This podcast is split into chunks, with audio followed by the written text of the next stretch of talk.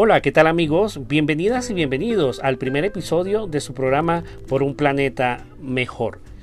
Quien les habla, su moderador Luis Enrique Colmenares Molina. Hoy agradeciendo a lo que es a Voz Caribe Radio 89.6 FM, así como la W Academy y a la cooperación alemana por esta temática y este curso que estamos realizando actualmente, lo que se llama el curso de periodismo ambiental, entre ellos eh, cambio climático. Eh, en la primera unidad, eh, donde iniciamos, el primer tema fue conceptualizaciones generales, cambio climático, conspiración o realidad. Ese fue el primer tema de lo que fue la primera unidad. La segunda temática en este gran curso que estamos realizando fueron los tratados y políticas y negociaciones del cambio climático. ¿Para qué sirven? Allí tuvimos unos bellos temas, eh, pudimos acoplarnos y a tener entendimiento de lo que fue eh, este gran tema. Para la unidad 3 también llevamos un tema muy importante, es, fue el siguiente, ¿por dónde empezar? Separando noticias falsas de verdaderas y con una propuesta práctica de periodismo comunitario para sensibilizar sobre el cambio climático.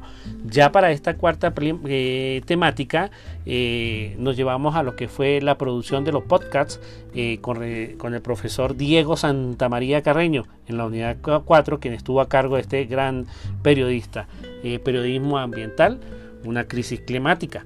Narración para el periodismo ambiental en los medios ciudadanos, comunitarios, ONG y organizaciones étnicas. Así que ese fue el cuarto tema. Hoy en el día de hoy estamos realizando lo que es un podcast y este es mi primer episodio para nuestros compañeros de grupo y para nuestro profesor. Traigo a acotación eh, un invitado muy especial, el profesor Gustavo Wilche, que nos va a venir a hablar un poquito de lo que es eh, el medio ambiente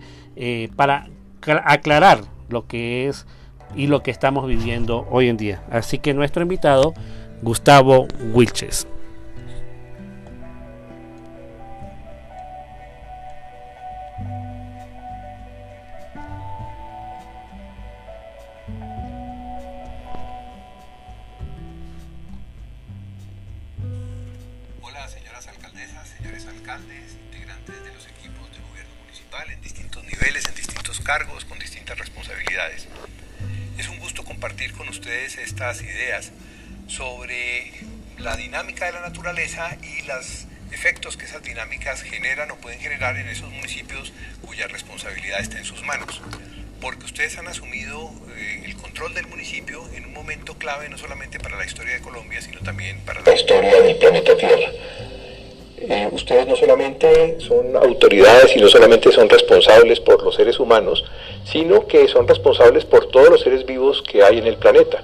Los seres vivos están totalmente interconectados entre sí y cuando hablamos de seres vivos entendemos hasta el conjunto del planeta Tierra, los ecosistemas que la conforman, los páramos, los manglares, las praderas, los valles, los humedales, pero también hablamos de los microorganismos y de todas las especies animales y vegetales que habitan esos ecosistemas, pero que también habitan en nosotros.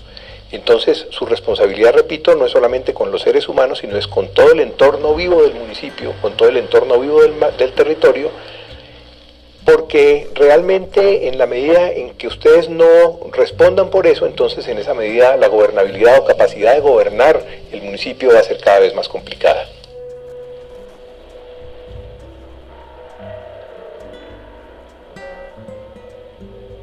Se habrán dado cuenta ustedes de cómo parecería que están aumentando los desastres en el planeta Tierra, inclusive en Colombia.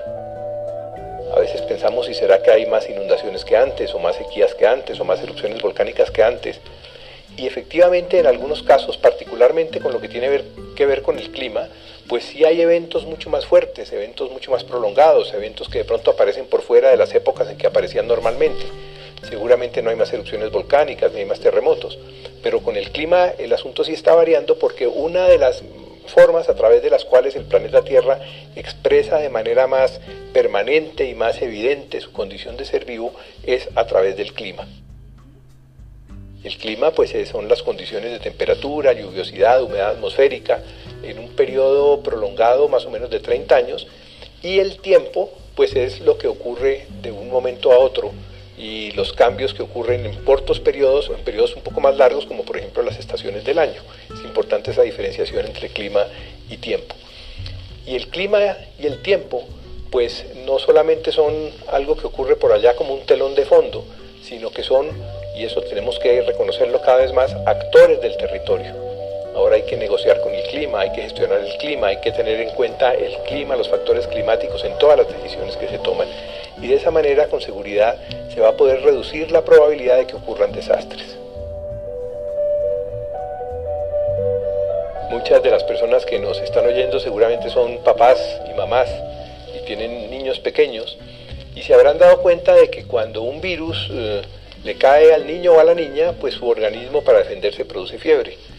La fiebre entonces es parte de la respuesta inmunológica, es decir, de la capacidad del organismo para autoorganizarse, para rechazar ese virus que lo está atacando.